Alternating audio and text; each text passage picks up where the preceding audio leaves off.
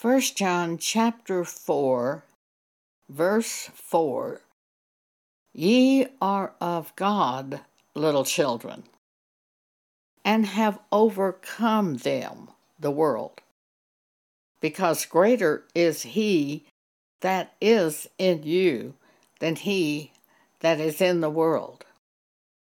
They are of the world, therefore speak they of the world, and the world heareth them. We are of God. He that knoweth God heareth us. He that is not of God heareth not us. Hereby know we the spirit of truth and the spirit of error. 1 John 4, verses 4 through 6. I had a pastor one time who used to say, We win. And he was right. We should be winning because God is in us, God leads us. But many people start out and fail to continue with God, fail to turn to God in times of trouble. They get the wrong motives and seek greatness or seek wealth. What does it profit you if you gain the whole world and lose your own soul?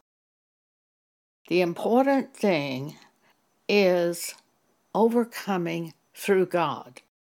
Through God, not through your own methods, your own wisdom, your own worldly cunning, but through God, what the Spirit of God tells you to do. That's what we always must follow, no matter what it costs us. Stay with God, hear His word, do His word to the best of your ability. Do everything you can see to do that you believe God wants you to do, no matter what it costs you. Few there be that find the way of life, says Jesus, Matthew chapter 7, verse 13. They fail because it costs more than they're willing to pay. There's the parable of the great pearl. The person who bought pearls found a pearl of great price, and he sold everything and bought that pearl. That's what things of God are. Nothing is equal to them, no matter what the riches, no matter what the fame, no matter what the glory. Nothing equals the Word of God. It's everything to us. After I was born again, when God spoke to me and said, Joan, you know, these mistakes you've been making all these years, those weren't mistakes, those were sins. I was born again instantly. That was August 5th, 1975, that God spoke to me. Shortly after that, I was taken into heaven and merged into the body of Jesus. I knew I was with God. I knew I was with Jesus. I knew I was with the Holy Spirit. I saw no images, no physical images. It was a spiritual experience. But at that time, I was merged into the body of Jesus, made one with the Word of God, God and the Holy Spirit witnessing. A few nights later, the exact same thing happened to me a second time. The exact same thing. I didn't know what it meant. I thought at that time, I thought really that it happened to every person who was born again. I was having breakfast with a friend of mine who's 10 years younger than I. He was sort of like a St. Bernard puppy.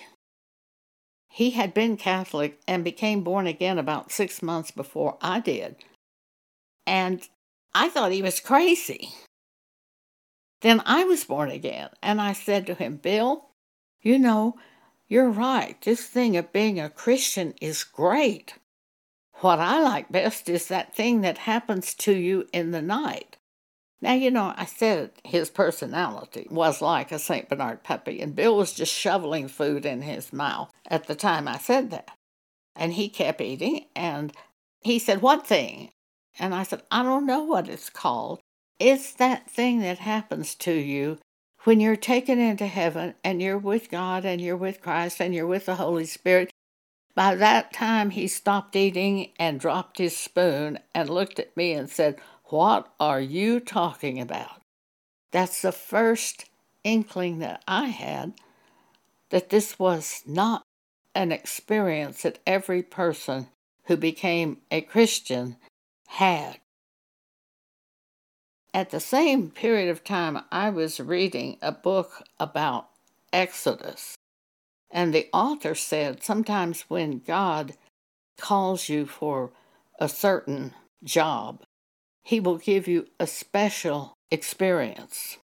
And the only thing that I could ever figure about that experience is it was the calling of God that was on my life, which turned out to be apostle and prophet. Apostle's not a glorious big deal like you might think. It just simply means you have a special anointing of God to deal with Scripture. You're always dealing with Scripture. I'm always trying to get some church member to give up some doctrine and go back to specific scripture in the Bible. I've done this 45 years or so. Prophets are often sent to correct the church, the church members, the ministers, the congregations. So I've done lots of correcting in my life through God in 1982, God said to me, The time is come that judgment must begin at the house of God. That is a scripture in uh, 1st or 2nd Peter. Over and over, I kept hearing this. I was on an airplane en route back from Hobbs, New Mexico, where I'd spoken to a small church. And I lived in Dallas. And I was en route to Dallas. And over and over, all the way from Hobbs to Dallas, I heard these words The time is come that judgment must begin at the house of God. The time is come that judgment must begin at the house of God. The time is come that judgment must begin at the house of God. And that continued all the way to Dallas.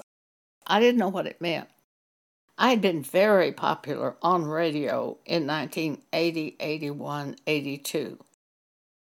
I had meetings all over the United States. I had radio stations all over the United States, and I would go into those cities where I was on radio and have two to three day meetings for the radio audience. I was very popular. God had given me messages on taking thoughts captive and following God by His Spirit and that was very popular. Then in 1982, I heard this message The time is come that judgment must begin at the house of God. God began showing me sins in ministries, big time ministries, radio, TV ministries. I tried to get a message to the minister. I couldn't get a message to the ministers. They screened their mail and threw the messages that I sent to them away. God said to me, just give it on radio. I gave it on radio, and Paul was the example for me. He said, Alexander the coppersmith did me much harm. He told the church that. By that example of what Paul said to the church, I knew we were to name names and, when necessary, warn the church about those ministers. I was on radio from coast to coast, New York City to Seattle, LA, Phoenix, of course, Dallas, Fort Worth, Houston, many other stations, Washington, D.C., Pittsburgh, many places. God showed me get on radio and give the message about the sin being committed by the minister. Name him by name, and I did that. Ooh, the hate mail flooded in against me. Radio stations, about half of them put me off the air instantly. Two of the stations were owned by one of the ministers that I had to speak against, telling his sin. It was a very difficult time for me. It was very hard, very hard. During that time, God gave me a dream showing me a warning.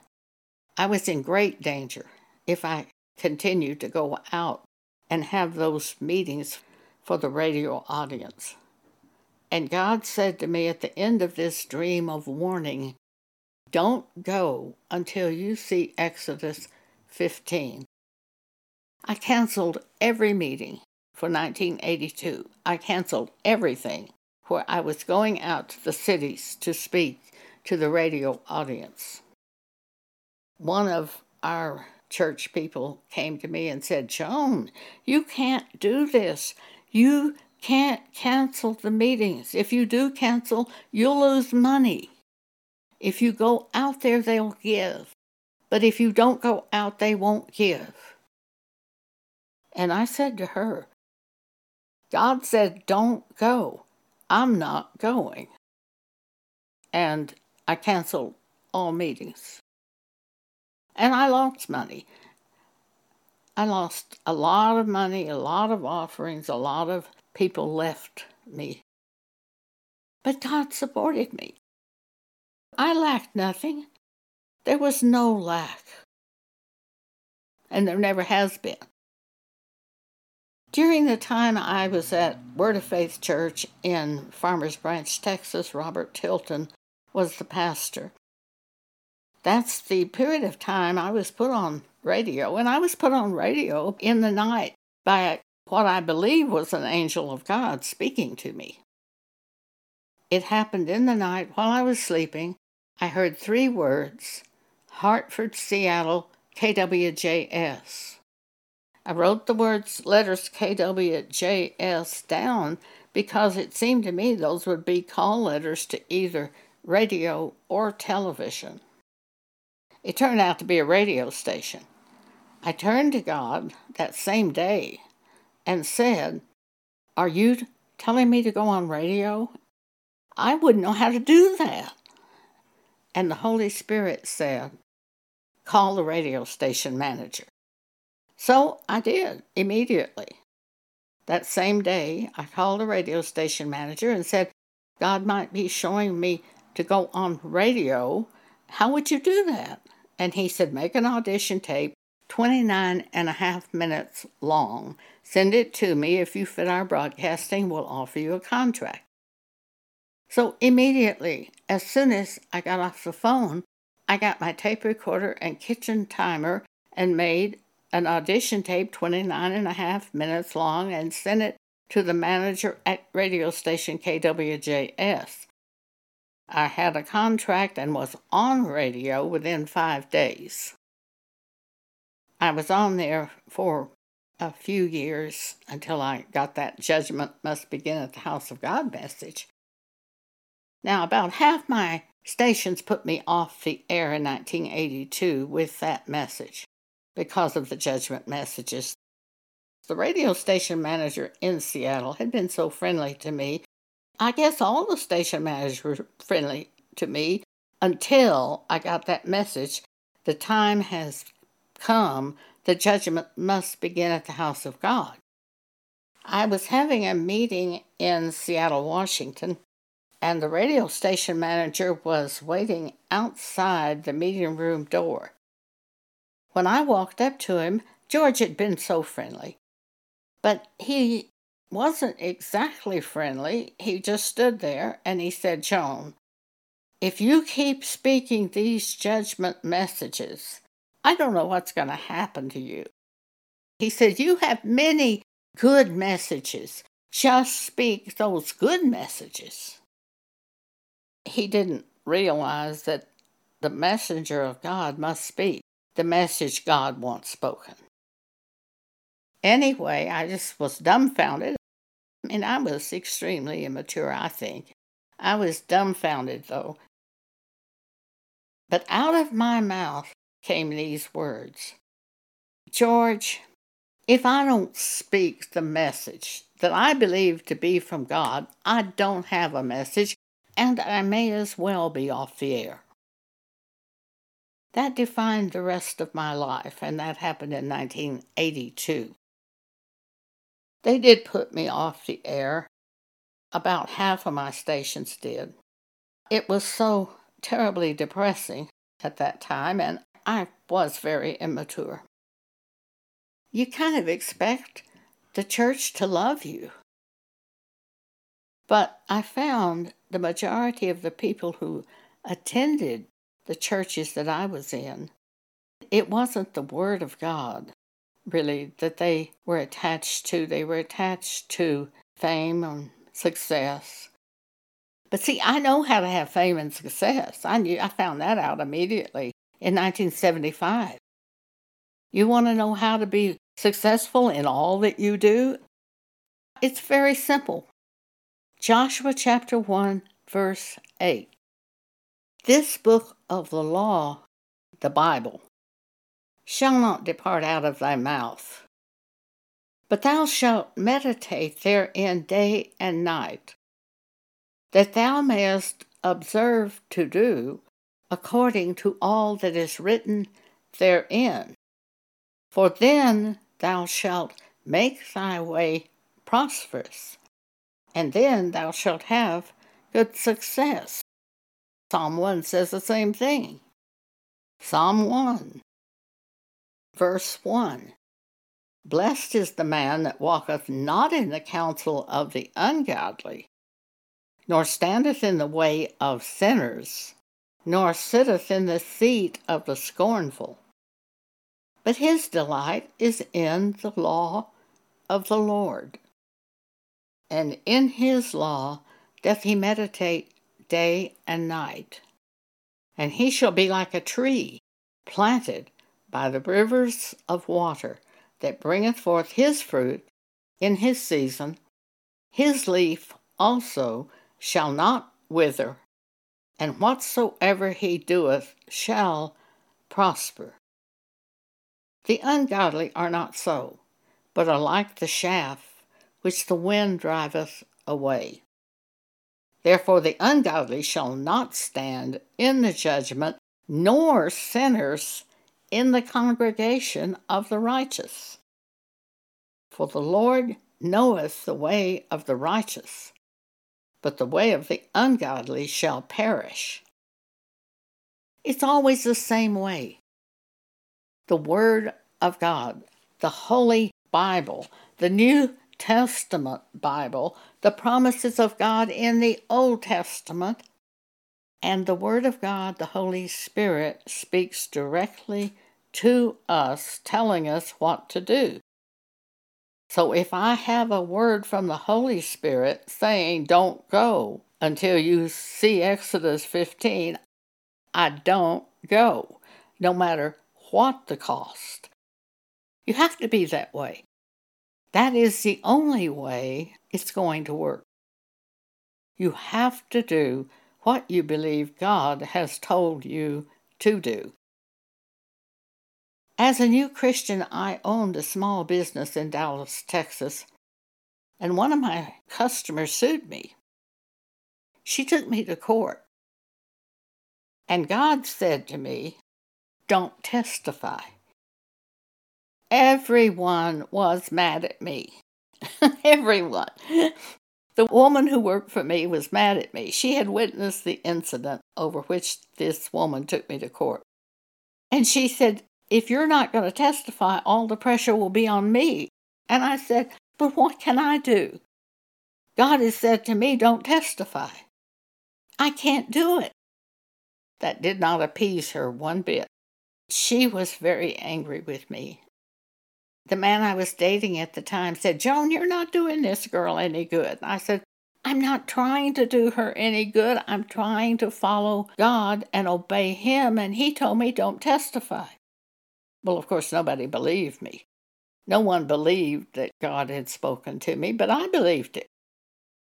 My lawyer said, Joan, we'll win this case with Rose's testimony. She's a woman who worked for me who had witnessed the event.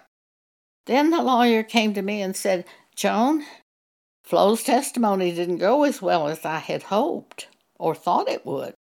But if you testify, we'll win. I said, Well, I'll see. That was in the middle of the court trial. I got up and left the courtroom, went in the ladies' room, and said to God, What do you want me to do about this court trial? And I heard, Don't testify. So I went back in the courtroom. The trial was in progress. And my lawyer looked at me when I came in the door, and I just shook my head no. And they didn't ask me after that. The judge told me, he said, You're not testifying? And I said, No, sir. We got to the end of the trial, and I said to God, I surely hope you know what you're doing. I'm going to lose this case. Sure looked like I was going to lose. I did not lose the case. I won the case. Everything was dropped against me. I was totally acquitted of the charges. Then she tried to file a civil suit against me. My insurance company said, We'll take care of her. It was over. But I've had lots of experience in this where people fought me, but nobody ever won against me for this reason. I tried to do what I heard from God to do. And that's all you have to do. There is no counsel that will stand against the word from God. Whatever He tells you to do, you do it.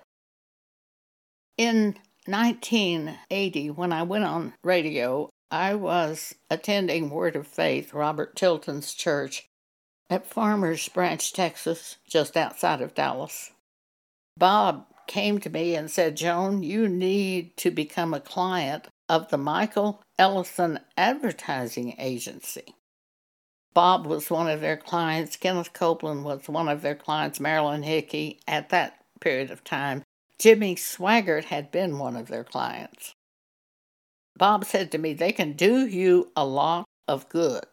So I contacted them. They didn't want me for a client at all. And they turned me down. But I had a woman who was a vice president at Braniff Airlines who was one of my radio fans, and she was a coordinator of the ministry in the sense that she handled the travel arrangements for me in all the cities I went to. Barbara said, Let me talk to him. She contacted me and said, They have accepted you as a client. Uh, Barbara was very, very skillful in arranging things with the world. So they assigned me an ad agent. And he came to Dallas to meet with me. And he came to take me to dinner in a chauffeur driven limousine. I didn't even know how to get in the car. I was so shocked. It was Hollywood, big time.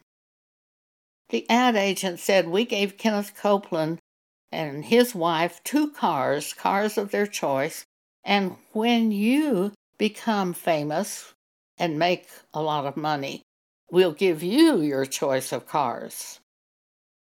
I'd heard Kenneth Copeland say, A man gave me a new car. But he didn't tell people that it was his ad agency and he'd earned so much money for them that they bonused him with a new car. He didn't tell that. But the ad agency told me that they had given Copeland a new car. So we started out in the ministry. The ad agency were so sophisticated. Can't believe it. I mean, these were silk suit men, really big deal agents. They came to meet with me in Dallas. I just had a modest apartment that cost $180 a month. We sat down with the Braniff person that I told you about who coordinated my trips and my clothing and things at that time. We sat down at my dining room table, and the agent began to talk to me, and he said, Oh, just one thing. We want you to add to your written materials just one sentence, one statement. We want you to add these words to all your printed material. Send me your prayer requests. And I said, Oh, I don't want to do that. Barbara was shocked. The agent was shocked. I said, Oh, no, I don't want to do that. They're supposed to pray to God through Jesus. Well, I never added that. And he said, Well, you're missing a good bet. Because when you put those words on your written materials and they send a prayer request to you, usually they will enclose some money. I said, Well, I'm not doing that. Next meeting or so, he said, There's just one request that we have of you. We can fill Soldiers and Sailors Auditorium in Pittsburgh for you. We go to the pastors and we get them to recommend that their people come to your meeting. We can easily fill the meeting room. I think it held a little over 2,000. And he said, There's just one thing you have to do. Don't say anything that offends anyone. I said, I'm a prophet. Prophets always have messages from God that offend people. So I couldn't do that. I can't remember their other requests. It was 1980 when this was going on. But I was only with them about four months. They threw me out.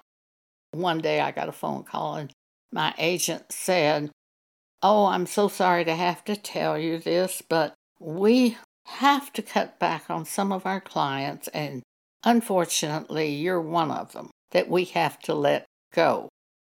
I thought I'd failed. I really thought I'd failed. I knew I was scheduled for big time television, radio, and television ministry, although at that time I was only on radio and had no desire to do television. I never wanted to do that. I did some of it, but I never really had a desire that direction. I really thought I'd failed. God brought to me the scripture in Matthew chapter 4. The Holy Spirit led Jesus into the wilderness, and the devil came to tempt Jesus. And he said to Jesus, verse 8, this was the third temptation recorded in Matthew 4. The devil taketh Jesus up into an exceeding high mountain, and showeth him all the kingdoms of the world, and the glory of them, and said unto Jesus, All these things will I give thee, if thou wilt fall down and worship me. Then said Jesus unto him, Get thee hence, Satan, for it is written, Thou shalt worship the Lord thy God, and him only shalt thou serve. The advertising agency is saying, Put on your written material, send me your prayer request. I said, I can't do that. They're saying, Don't offend anyone. I can't do that. I couldn't do anything they were asking me to do. So they got rid of me. Most big time television and radio ministers have ad agencies telling them what to do to get the money and get big, and they go along with it. I saw Bob Tilton lose everything. He lost his wife. He married three wives, three times. He and his first wife, Marty, divorced. He lost his church. The whole building got torn down and something like a hockey center got put up. There's no evidence the church ever met at that location in Farmers Branch. Some of his own followers began suing him. ABC Primetime Live did a television special showing his fundraising techniques. It's written in Wikipedia. It was terrible. Bob got to following commercial secular infomotion. Info, infomotion, I think that's the name of it. That's commercials where they try to sell you something. Bob picked up on that. He was very handsome. He was very charming. He was very likable. At one point, He raised $80 million a year in fundraising with his Success in Life ministry. There was a woman in our church named Ava, and she was said to be a prophet. She called me one night crying. Bob had asked her to be on his television show. Just before they went on TV, Bob said to her, Just one thing, Ava. Don't tell anyone that you're a prophet because it's not popular. I heard him say from the pulpit, I'm going to be greater than Kenneth Copeland. All their greatness, all their greatness, some men's sins go before them, others follow after. Some are exposed in front of all, as was Tilton. Others hide and succeed and get rich and have great fame and great prestige, and people worship them. Ministers. Their sins follow after. All I know is this when God tells you a word, you've got to do it. It doesn't matter what it costs you, you do it.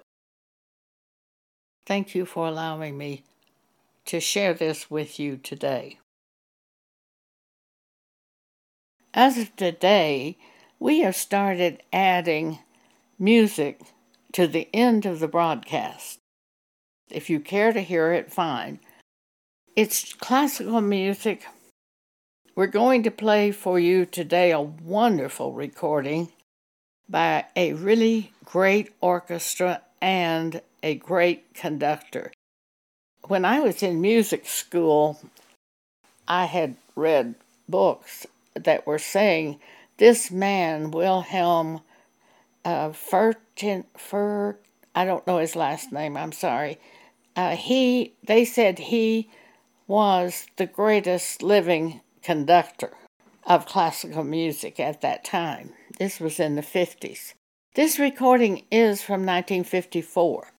I didn't even know he had any recordings that were listenable. What I'd heard in music school was that he didn't have any high quality recordings. But I listened to this and I thought it was wonderful. But he was a great conductor, and I was really happy personally to get to hear him because I'd never heard him before. So, this is the first movement of Beethoven's Fifth Symphony. I'm 85 and I was born in 1937, before World War II. I was about three or four years old when World War II started. I remember very well Churchill using this first movement of Beethoven's Fifth Symphony as the victory sound during World War II. Hitler himself loved Wagner and he used the Wagner operas, and they are great too. But Churchill loved the Beethoven symphonies, and this is so powerful. We're going to present these symphonies on a trial basis with you if you benefit from them, fine. If not, well, that's all right. You can skip them. Obviously, it's at the end of the recording. But the one thing that I do strongly recommend if you're playing this on a tablet or on a lesser sound equipment, then I want to recommend that you use earphones. I think that will help the quality of the sound. Now, the orchestra's wonderful, the conductor's wonderful, the instrumentalists are wonderful. It's just that this is 1954 recording, and I tried listening to one other recording I found of his, and it had static on it. But I listened to all of this, all four movements, and I didn't hear the static I heard on the other recording. It, well, it was very exciting to me personally to hear this conductor and the symphony orchestra.